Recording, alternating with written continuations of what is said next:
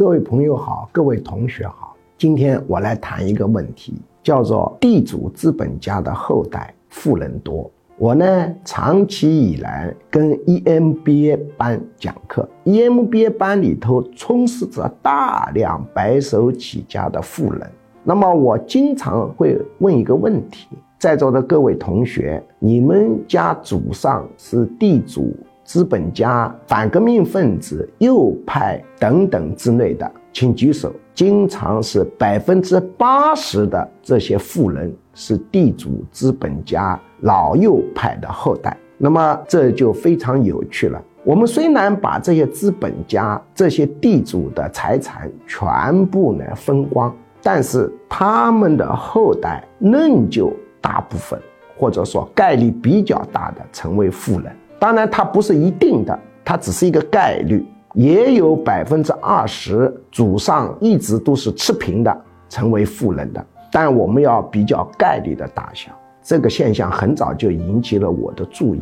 显然，这里头有智商的原因。当然，智商是存在着回归现象的。什么回归现象？就是高智商的父母养出的孩子，虽然也是高智商。但是大概率比父母的智商要低一点，向中间靠拢；小概率反而基因突变比父母的智商高，这是极少数的人。低智商的父母养出的孩子，仍旧智商是低的，但是大概率他们的智商比父母要高一点，然后向中间靠拢，小概率比父母还蠢。这就跟高个子父母养出的孩子大概率虽然也高，但是比父母要低一点；小概率比父母高。矮个子父母养出的孩子大概率比父母要高一点，小概率比父母低，都向中间回归。为什么呢？如果要是不是向中间回归，高个子父母养出的孩子大部分比自己还高。矮个子父母养出的孩子，大部分比自己还低，人种很快就会分化成两个人种啊！它是这个基因的一种本能性反应，向中间回归，保持这个基因的存在，否则这个物种就会消失掉。那么智商虽然有一定的继承，但是它有回归现象。显然，智商是一个因素，但是更重要的是他们的一个思维方法、行动的一个方法。是有家风的。我呢，长期呢琢磨研究这些富人的一个家风，发现地主资本家的后代，大多数人他的家风是跟别人不一样的。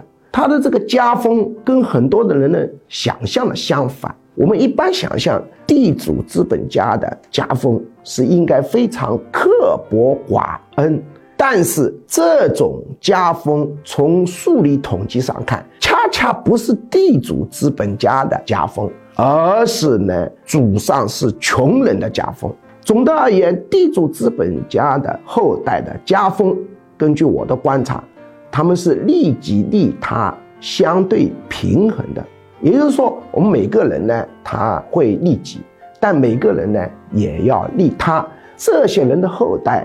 利他利己平衡性做得比较好，而做得比较偏的人常常是成功不了的。比如说过度利己，这个人就很难成功。这是第一个特点。第二个呢，地主资本家的后代，大多数人感恩心比一般人高，这也是受家风影响。大多数人的家庭，他是焦点负面的，老盯着别人的不好，老盯着别人的一个缺点。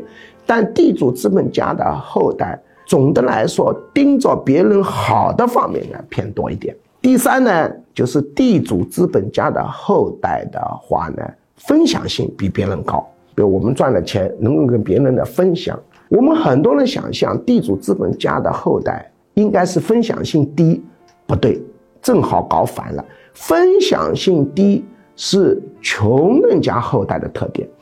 他啊，获取了一个东西，跟别人分享的比例低，所以才会变为穷人。分享性高，容易变成富人；感恩性高，容易调动别人的一个帮你忙的一个积极性，所以呢，他容易成为富人。